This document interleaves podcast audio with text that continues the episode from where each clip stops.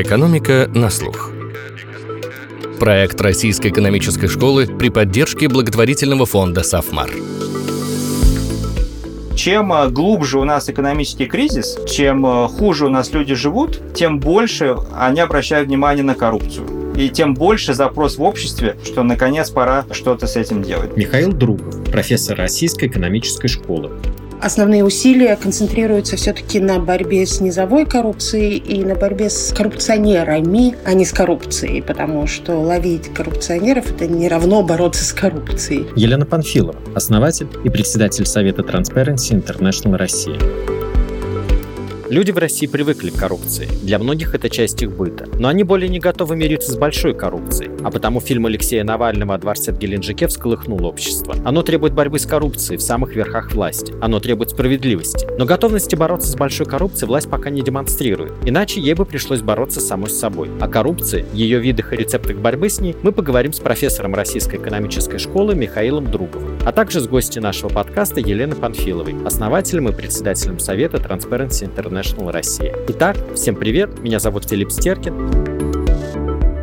Михаил, может ли возмущение, протест против коррупции стать той платформой, на базе которой сформируется новая политическая сила в стране? Я думаю, что любой вопрос, который волнует большое число людей, может стать основой платформы. Любой. Как популистской, как и серьезной непопулистской. Коррупция, естественно, это один из таких вопросов. И чем э, глубже у нас экономический кризис, чем э, хуже у нас люди живут, тем больше они обращают внимание на коррупцию. И тем больше запрос в обществе, что наконец наконец пора что-то с этим делать. Одно дело, как это было до 2013-2014, мы все живем лучше, ну да, кто-то там ворует, ну, в общем, ладно, я живу лучше. Теперь все ровно наоборот. И конца нашему кризису, в общем, не видно особо. Люди будут жить еще хуже, сколько-то там, несколько лет, как минимум. Соответственно, запрос будет только увеличиваться. Коррупция, особенно когда это конкретные проявления, да, в виде фотографий там и так далее, то как бы это очень наглядно. Конечно, это у людей вызывает недовольство, озлобление это гораздо более конкретно, чем какие-то абстрактные. Ну а для большинства людей политические свободы, равенство, верховенство закона и так далее. И при этом серьезная борьба с коррупцией невозможна, естественно, без серьезного улучшения институтов. То есть это как айсберг. Программа может акцентировать внимание на коррупции, это верхушка айсберга, но фундамент, то, что под поверхностью 9 десятых, это серьезная перестройка, серьезное улучшение институтов, иначе борьба с коррупцией, в общем, обречена. Иначе это просто, ну, популизм популизм тогда. А иначе это фикция, да.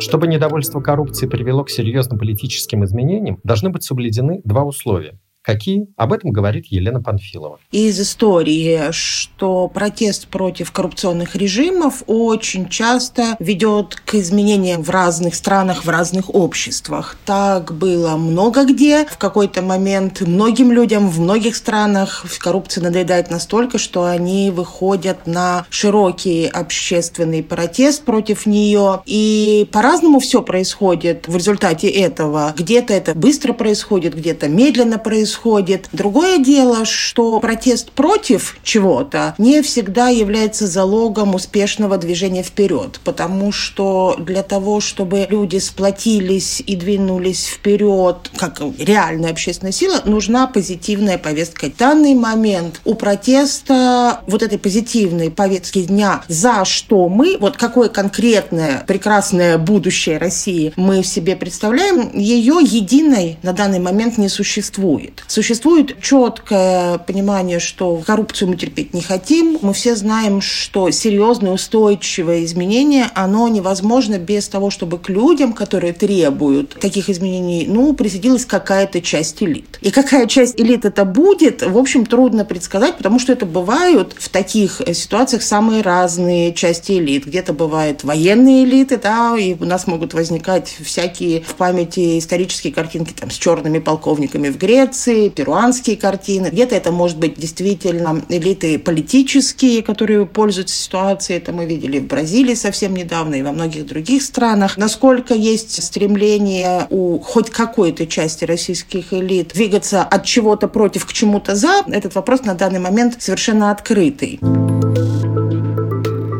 Михаил, государство постоянно рапортует о новых коррупционных делах, но люди видят и верят, что власть сама коррумпирована. Было множество независимых расследований, журналистских расследований, Панама Papers. В ответ со стороны власти тишина. Никаких внятных объяснений. Словно этого и не было. Можно ли тогда говорить, что власть борется с коррупцией, борется с коррупцией последовательно, системно, или же это борьба с какими-то ее отдельными проявлениями, ну, то есть, по сути, имитация? Я считаю, что, конечно, это очень явное свидетельство того, что никакой серьезной или системной борьбы с коррупцией в России нет. То есть это вот настолько явно, что лучшего, в смысле, доказательства и придумать сложно. До этих расследований, там несколько лет назад вот был большой аргумент про 20-ю статью Конвенции ООН о борьбе с коррупцией, которую Россия так и не ратифицировала. То есть она ратифицировала всю конвенцию, ну или почти всю, а вот именно эту статью и там несколько других нет. И это уже там мы говорим о середине 2000-х. И эта статья как раз о незаконном обогащении чиновников. Если у чиновника находится собственность, которая в разы превышает его легальный доход, то это как бы сразу, можно сказать, автоматом дело. И Россия так это и не ратифицировала. И, конечно, в других странах у вас, не знаю, любой прокурор ухватился бы за все эти расследования, потому что для него это способ построить карьеру. Громкое такое дело, особенно на самом верху, это просто мечта. В других странах такие дела есть. Один из самых свежих примеров – это дело Петробаса. Я не знаю, насколько оно известно в России. Петробас – это государственная нефтяная компания в Бразилии. Бразилия – страна, в общем, не сказать, чтобы очень богатая, не сказать, чтобы очень чистая в смысле коррупции. Она где-то на 105-106 месте в рейтинге. Это лучше, чем Россия по этому рейтингу, но не сказать, чтобы сильно лучше. Там обнаружилось, что много лет просто вот целая система взяток, откатов, в общем, коррупционных отношений, затрагивающих всю политическую верхушку Бразилии. Прошло уже 6 лет, посадили больше 100 человек, среди которых есть бывшие президенты, и некоторые из них потеряли должность президента как раз из-за этого. Губернаторы, депутаты, миллионеры, миллиардеры и так далее.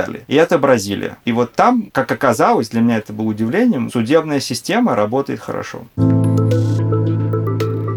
Елена Панфилова. На самом деле усилия властей я оцениваю как крайне недостаточные. Основные усилия концентрируются все-таки на борьбе с низовой коррупцией и на борьбе с коррупционерами, а не с коррупцией, потому что ловить коррупционеров – это не равно бороться с коррупцией. Борьба с коррупцией предполагает, что люди, которые, должности которые вдруг оказались коррупционными, где люди бывают арестованными, не просто заполняются новыми людьми, потому что мы это видим довольно регулярно, регулярно, что у нас кого-то арестовывают, и потом на этом месте появляется человек, и там через год, через два он тоже, в общем, попадает под следствие, просто потому что там условия не были изменены, правила игры не были изменены, а если условия не меняются, то, в общем, человек слаб. Сколько его не пугай, как говорилось в известном фильме, я всегда смогу сделать тебе предложение, от которого ты не сможешь отказаться. И в этом смысле борьба с коррупцией предполагает устранение условий для повторения подобных вещей или вообще для предотвращения подобных вещей в различных сектора государственного управления, управления государственными компаниями. Тут я вижу на бумаге много хороших слов, но в реальности пока все очень далеко, с моей точки зрения, от идеала в силу какой-то такой непонятной для меня избирательности применения. Вот здесь вот что-то делаем, вот здесь вот что-то не делаем. Вроде началась цифровизация, вот тут вот усиливаем какие-то меры по переводу услуг в электронный формат, который, конечно, может снизить коррупцию, но параллельно возникают какие-то новые вещи в этих же сферах зачастую, которые по-прежнему остаются крайне пораженными коррупцией.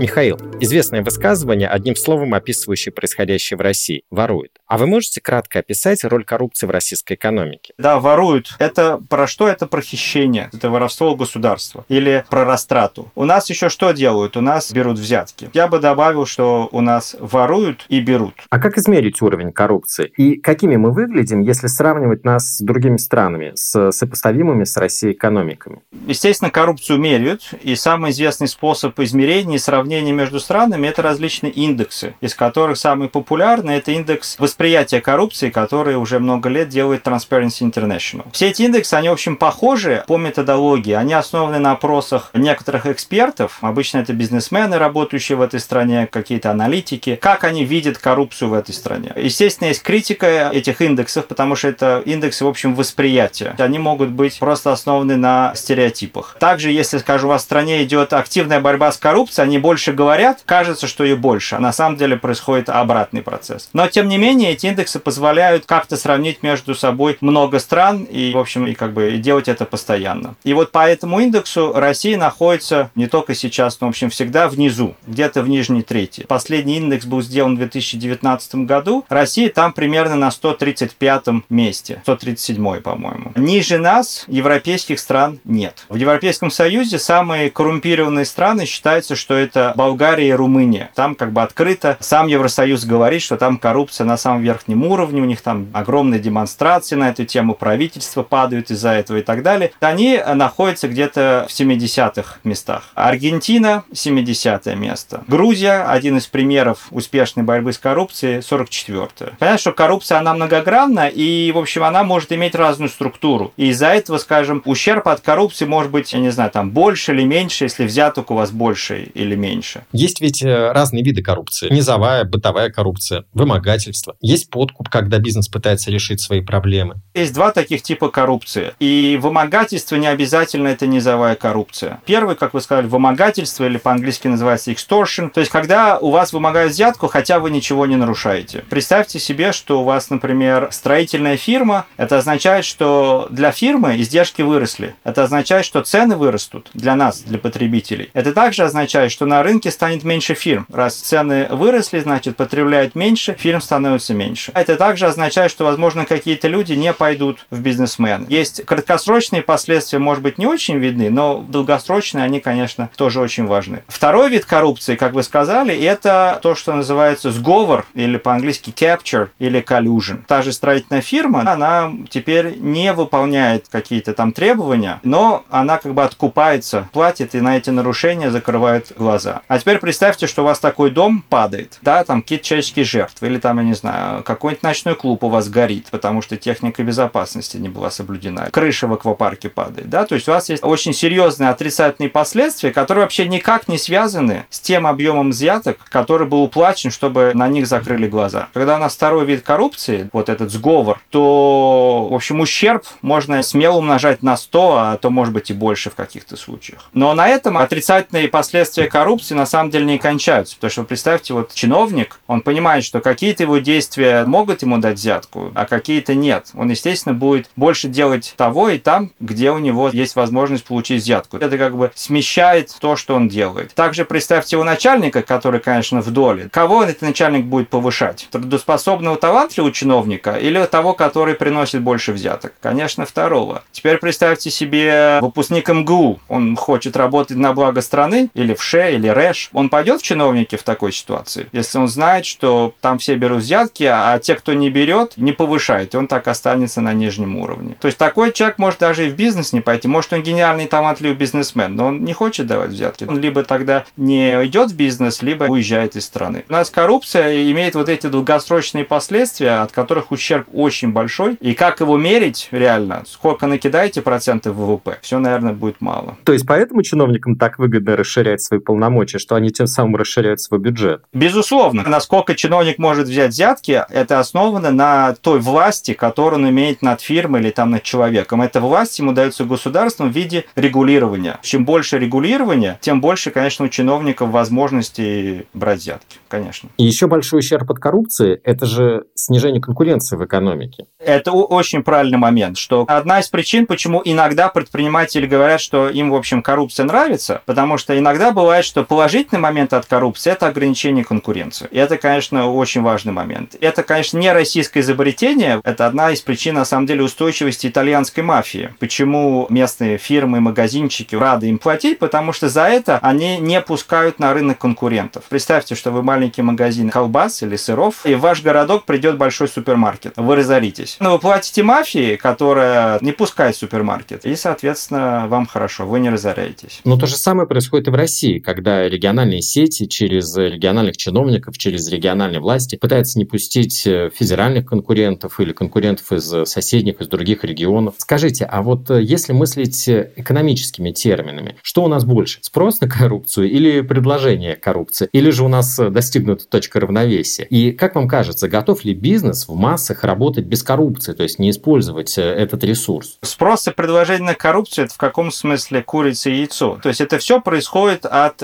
наличие регулирования. У нас вообще как бы существует государство там, где у нас есть провалы рынка и где надо что-то регулировать. Как только появляется регулирование, естественно, тогда появляется желание как-то его обойти, спрос на коррупцию. А если чиновники не все такие честные или там контроль за ними не очень сильный, то вот это предложение коррупции. Но ключевым элементом является, а сколько у нас регулирования. И, возможно, у нас в России регулирования, ну, то есть невозможно, а скорее всего, слишком много. И поэтому у нас как бы искусственно есть большой спрос на коррупцию. Есть очень известная статья экономическая, называется «Регулирование входа» Regulation of Entry. Там четыре автора, один из них, кстати, это бывший ректор РЭШ Семен Динков. И они сделали очень простую вещь. Они посмотрели, сколько в разных странах занимает времени и денег, чтобы открыть новую фирму. Значит, это было сделано в конце 90-х годов. И они где-то около 80 стран проанализировали. На самом верху, там, где это легче всего, это англосаксонские страны, Австралия, Канада, скандинавские страны.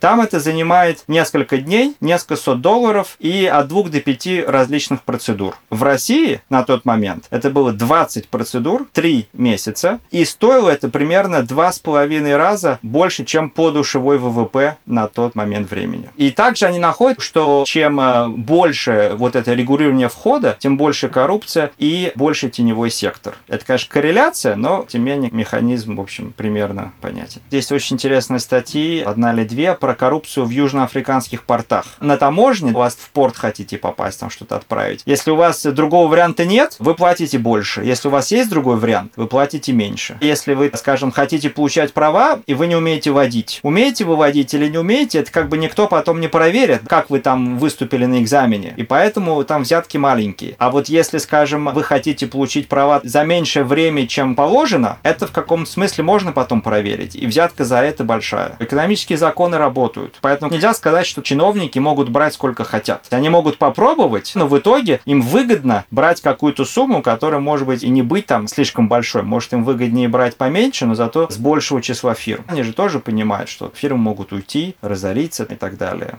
Ну, то есть нельзя бесконечно доить корову, она ведь может и сдохнуть в какой-то момент. Конечно, да. Готов ли бизнес отказаться от такого рычага, как коррупция? Об этом рассуждает Елена Панфилова.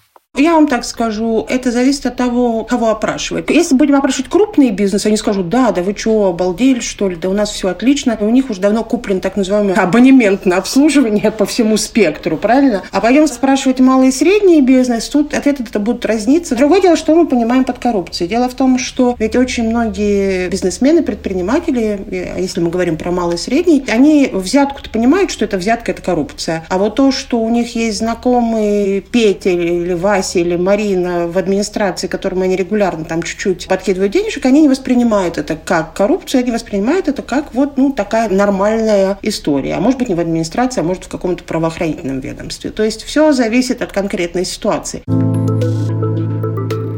Власти постоянно рапортуют о снижении административных барьеров. И это действительно местами происходит. Ведомство, ну, например, там, налоговая служба, они автоматизируют многие процессы, чтобы разорвать связку между чиновником и человеком, между чиновником и предпринимателем. А вот как вам кажется, насколько это способствует действительно снижению коррупции? Это хорошие меры, чтобы снижать такую коррупцию низкого уровня. То, что касается населения или какие-то стандартные взаимодействия с фирмами. Чем меньше вы видите чиновника, тем, естественно, ему труднее с вас получить взятку. Если раньше я шел за какой-нибудь бумажкой, и чиновник мне в своем кабинете мог сказать, что надо иначе, то сейчас, если я делаю через госуслуги, такой возможности просто нет. Конечно, для населения многие вещи стали гораздо прозрачнее, и взятки исчезли. Наверное, какие-то стандартные процедуры для фирм тоже. Вы не зря упомянули ФНС, они, конечно, лидеры по этому делу. А снижение барьеров или э, вообще отмена регулирования? Обычно это слишком экстремальный способ, хотя он тоже иногда применяется. Скажем, в Мексике отменили экзамен на права, потому что он настолько был коррупционный, что он абсолютно не фильтровал, не отбирал тех, кто умеет водить. Платили все и получали права все. А это, конечно, крайний случай. Но нам не нужно тут изобретать велосипед. Те же стандарты и требования в строительстве, ну посмотрите, как делаются. У нас проблема в том, что у нас регулирования, во-первых, слишком много, все выполняется выполнять это слишком сложно и дорого, а в каких-то случаях просто невозможно, потому что есть противоречащие друг другу требования. Тут просто надо аккуратно наводить порядок. У нас есть тенденция в России ничего предыдущее не отменять, а делать только новые требования. И вот у нас получается такое нагромождение. У нас, конечно, сейчас есть регуляционная гильотина, это, конечно, очень правильно, но, тем не менее, у нас все равно остается очень много избыточного регулирования. Борясь с коррупцией, наше государство пытается предельно зарегулировать все процедуры, чтобы как можно меньше оставалось на усмотрение чиновника. Как вам кажется, это помогает или же создает вообще другой эффект, когда чиновнику результат будет уже не важен? Ему главное, чтобы все процедуры были соблюдены и претензий к нему не было. Это правильный очень вопрос. Да, такое, конечно, происходит. Мы хотим, чтобы на усмотрение чиновника оставалось меньше. Ну и тогда мы заменяем издержки коррупции издержками вот этих э, бюрократических процедур. Но при этом еще большой вопрос, а насколько они работают. Потому что если у нас проверяющих тоже можно как-то с ними договориться, то даже если чиновник нарушает вот эти все, все равно на это не обращают внимания. У нас как бы независимо от того, какие законы у нас приняты, если у нас судебная система нормально не работает, ну, есть явное нарушение. И что? Дело не возбуждается. Было даже исследование, которое показало, что борьба с коррупцией парадоксальным образом внесла свой вклад в торможение российской экономики в 2013 году, потому что все было зарегулировано так, что чиновнику было лучше вообще уже ничего не делать, чтобы, не дай бог, не нарушить что-то. На самом деле, отражение есть такая теория экономическая, хотя она, по-моему, была скорее социологом в первый раз выдвинута, что коррупция – это смазка экономического механизма, что вот у вас есть какое-то регулирование, оно там неэффективное, неправильное и так далее, и коррупция помогает острые углы как-то обходить. И в этом смысле она полезна. И, конечно, можно найти какие-то случаи, когда коррупция – это хорошо. Например, не знаю, все, наверное, смотрели фильм «Список Шиндлера». Реальный случай. Оскар Шиндлер, немецкий промышленник, подкупал нацистских чиновников, чтобы спасти своих еврейских рабочих, значит, от концлагеря. И спас больше тысячи человек. Конечно, в этом случае коррупция – это замечательно. Но в целом, если мы говорим о нормальных странах и нормальных ситуациях, коррупция – причина того, что коррупция смазывает экономический механизм, это потому, что у вас экономический механизм неэффективный. Дело в том, что у нас слишком много регулирования. Да, наверное, по крайней мере, в той ситуации без коррупции было хуже, чем с коррупцией, но как бы это не означает, что коррупция – это хорошо. Это означает, что надо разрегулировать экономику.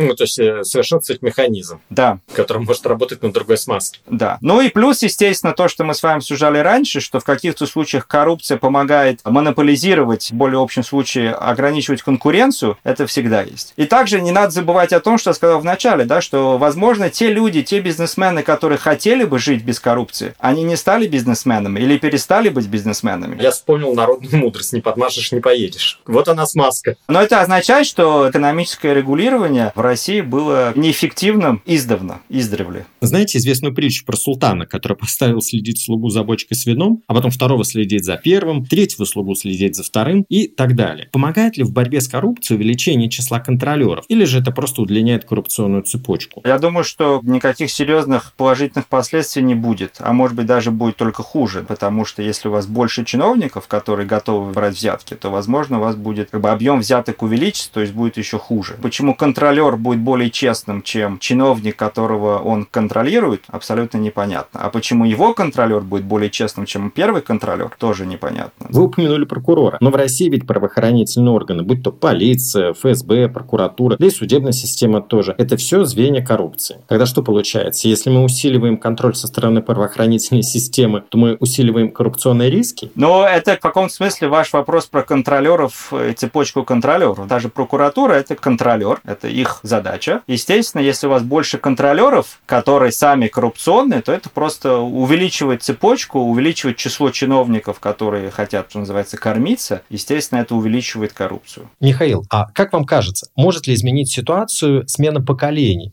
Появление поколения уже без этой генетической памяти, унаследованной советских времен, о том, что коррупция – это норма поведения, это элемент быта такой. Ведь э, с момента распада СССР прошло уже 30 лет почти. Моисей Евреев 40 лет водил по пустыне. Я с вами абсолютно согласен. Мне кажется, что тут есть два фактора. Во-первых, то, что молодое поколение действительно, оно другое. Оно видело, как можно жить без коррупции на примере других стран. Для них это чуждо и вызывает отторжение у большинства. Конечно, это положительный момент, что молодое поколение становится менее молодым и, соответственно, получает больший вес в жизни страны. С коррупцией будет бороться легче. Коррупция немного сама по себе начнет уменьшаться. Второй, естественно, момент специфический для России, что, конечно, в Советском Союзе Союзе все экономические отношения были устроены немного по-другому. В Советском Союзе было абсолютно нормально принести коробку конфет или бутылку коньяка врачу или учителю. Какие-то вещи там были абсолютно нормальными, в общем, абсолютно не считались никакой коррупцией, ничем. И мы, люди, которые выросли в той системе, для нас это кажется гораздо более нормальным. Экономические стимулы часто отсутствовали или были неправильными, и тогда какие-то неформальные отношения их заменяли. На самом деле тоже касается не только населения. Не знаю, директор завода в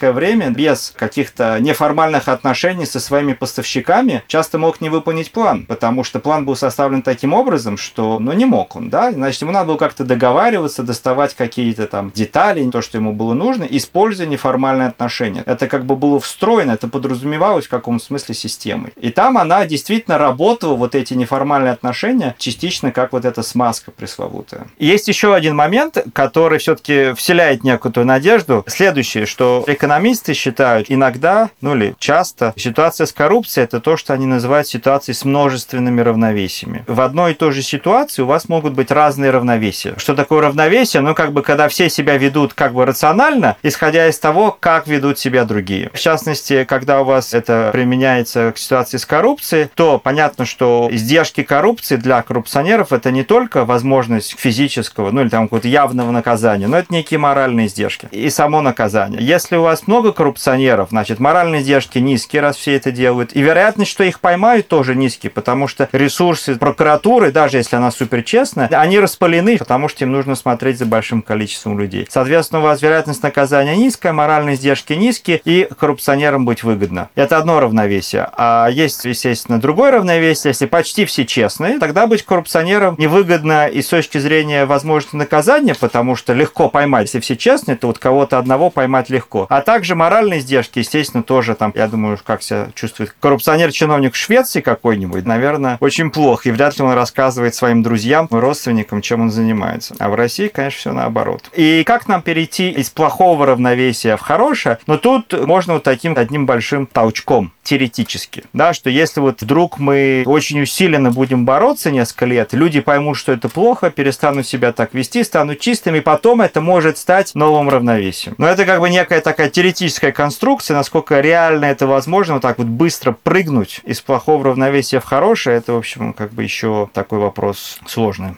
Михаил, а какие есть универсальные методы борьбы с коррупцией, универсальные рецепты? Чему нас учит мировой опыт? Опыт развитых стран, которые были коррумпированными и стали относительно чистыми, он показывает, что тут никаких волшебных рецептов нет. Это разделение властей, свобода прессы, политическая конкуренция. Всем известные и в каком смысле избитые вещи, но они от этого не становятся менее правильными. И это относительно долгий путь. В общем, тут надо понимать, что за один-два года, наверное, можно начать менять ситуацию ситуацию. То, естественно, кардинально ее очень быстро изменить вряд ли возможно. Сингапур – пример страны, где авторитарный режим смог победить коррупцию. Но в такой большой и разнородной стране, как Россия, это вряд ли возможно. Нужны демократические институты. Почему рецепт Сингапура не подходит России, объясняет Михаил Другов. Это маленькая страна. В маленькой стране, если у вас есть так называемый просвещенный правитель, он, что называется, вручную может все сделать, за всем следить, и все будет хорошо. Но в большой стране, как Россия, например, ну и даже не настолько большой, это невозможно. У вас есть сотни тысяч чиновников, за всеми ни один самый трудоспособный правитель уследить не может. Надо строить бюрократию, в хорошем смысле, корпус чиновников. Поэтому создать систему, какую-то имитацию сдержек и противовеса в авторитарной системе, конечно, гораздо сложнее. Китай, Китай в каком-то смысле это делает, но там они как это делают? В Китае есть и высокая коррупция, и высокий рост. Кажется, что они как-то это совмещают. А нельзя ли России также совместить? В Китае есть э, важный, наверное, ключевой момент, что губернатор губернаторы провинций у них основной стимул – это максимизировать экономический рост, потому что на основе этого фактора их продвигают или увольняют и так далее. Они могут там коррупцией заниматься, могут загрязнять окружающую среду, но все в угоду экономическому росту. И показывают экономический рост. В России, насколько я знаю, если в регионе с экономикой все плохо, губернатор вряд ли уволят. А если все хорошо, то непонятно, повысит ли. У нас стимул абсолютно абсолютно другие. И как бы в демократиях, э, на самом деле, если говорить очень грубо, очень-очень примерно, избиратель выбирает, в общем, если с экономикой все хорошо, голосуют опять за того же политика. Если все плохо, меняют. Даже если он ни в чем не виноват, даже если у вас мировой кризис, то все равно это верно. Да? То есть в Китае в каком-то смысле партия, она заменила вот избирателей, но оценивает губернаторов по тому же признаку. И пока это работает. Насколько это будет работать дальше, непонятно. В какой-то момент они захотят, безусловно, больше контролировать коррупцию. Как и больше контролировать загрязнение и технику безопасности и так далее. Они думают не только о цифрах роста, но и о качестве роста. И по мере того, как население становится более зажиточным, естественно, спрос не только, условно говоря, на деньги, но и на качество жизни, он растет. И как это будет развиваться в Китае, это очень интересный вопрос, это такой большой эксперимент. Ну да, и вот вы сравнили Россию и Китай, я думаю, что наши власти, в каком смысле, тоже для них это такое некое оправдание. Ну, вон Китай же растет, а у них-то вон коррупция является такой же национальной традицией, как и у нас. Так что же нам от традиции отказываться? Ну, кстати, в последнем рейтинге Transparency International Китай на 80 месте. Он э, сильно лучше, чем Россия.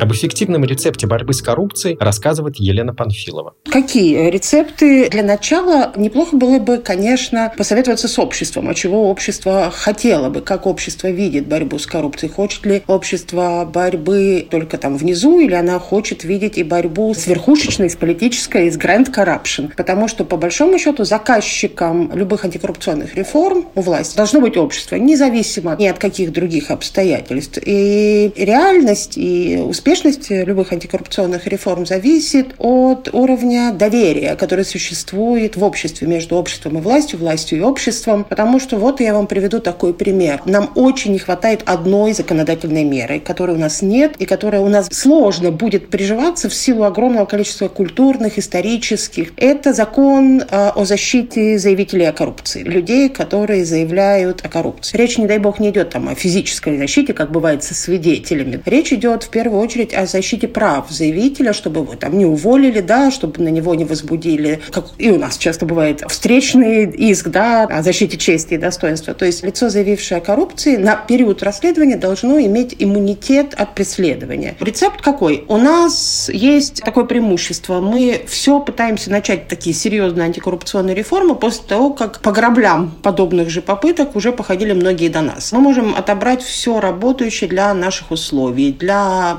Первое. Большая территория, федеративное устройство, ресурсозависимость, недостатки демократической конкурентности, не очень конкурентная вообще общественная среда, бизнес не очень конкурентный, довольно серьезно подмятый государственными компаниями и корпорациями, и не очень конкурентное медийное поле. Ну и самое э, ужасное, это, конечно, не очень конкурентная зона права, да, то есть у нас прокурор не конкурирует с адвокатом. И с разными этими задачами, вот с этими проблемами в разных странах, похожих на нас, справлялись. Мы вполне можем собрать вполне работоспособный конструктор Лего для подобных вещей. И, конечно, судебная штука, правовая штука здесь а, основа основ.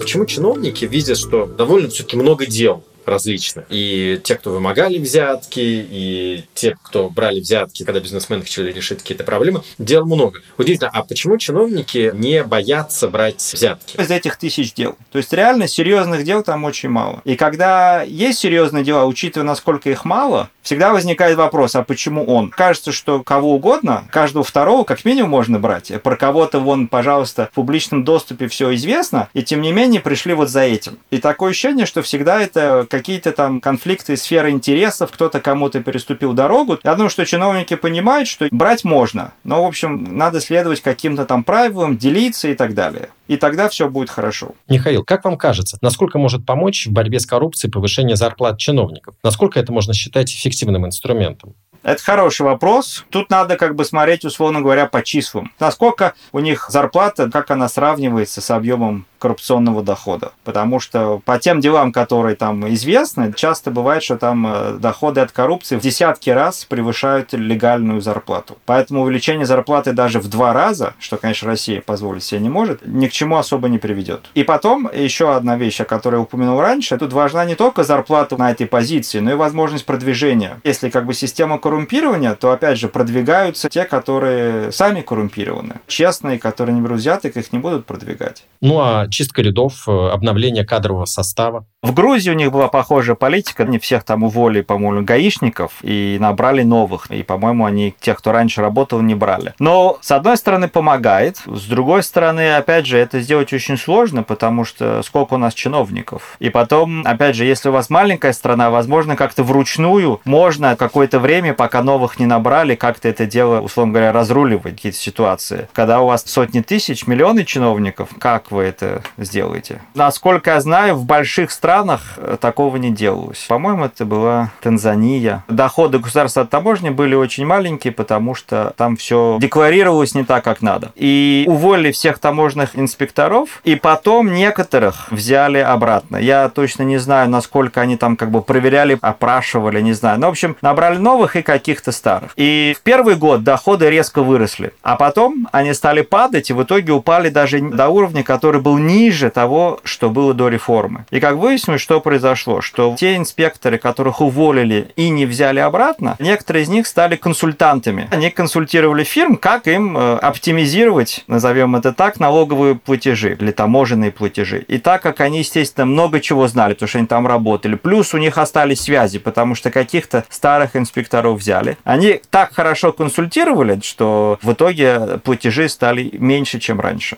Вот такая история. В определенном смысле коррупция – это такая национальная традиция в России. С чем, как вам кажется, может быть связана эта предрасположенность? Ну, я не знаю, насколько есть эта предрасположенность. Потому что, опять же, все страны на протяжении почти всей своей истории были коррумпированы. Да, возможно, в России это кажется или есть действительно больше, ну, потому что у нас немножко другие институты. У нас там политической конкуренции, в общем, реально никогда не было. А, конечно, политическая конкуренция, когда у вас каждая партия старается чего-нибудь накопать про конкурента, это большой драйвер для борьбы с коррупцией есть запрос на эту борьбу конкретный. Когда этого требует население, население, в общем, оно распылено, а когда есть реальный серьезный игрок на политической арене, который заинтересован в том, чтобы про кого-то что-то раскопать, это дисциплинирует. Другая партия, естественно, тоже заинтересована, на чтобы раскопать на, на вторую партию. Они так друг друга дисциплинируют. В России у нас, понятно, была абсолютная монархия, потом Советский Союз, ну а теперь, значит, новая Россия. Михаил, спасибо вам большое. До свидания. Как говорил персонаж Салтыкова-Щедрина, он не взятки берет, а пускает деньги в народное обращение. Получит взятку и купит что-то. Похоже, мыслит и российская вертикаль. И украдут не все, а что-то построят. И в оборот пустят, а не все из страны выведут. Благо выводить все сложнее и все больше приходится в народное обращение пускать. Контракты заключать, в банках размещать, строить и покупать. Мультипликатор-то какой взятки. Не просто коррупция, а локомотив роста. Роста, правда, вялого и ущербного, потому что из национального дохода вычитаются колоссальные издержки. Снижение конкуренции, потери человеческого капитала, ухода бизнеса, развращение судебной системы, без беззакония и прочее, и прочее. И похоже, у беднеющего общества все меньше желания и возможностей нести бремя этих растущих издержек. Это был подкаст «Экономика на слух». Слушайте нас на всех цифровых платформах, следите за анонсами в соцсетях Российской экономической школы и читайте тезисы на портале guru.nes.ru.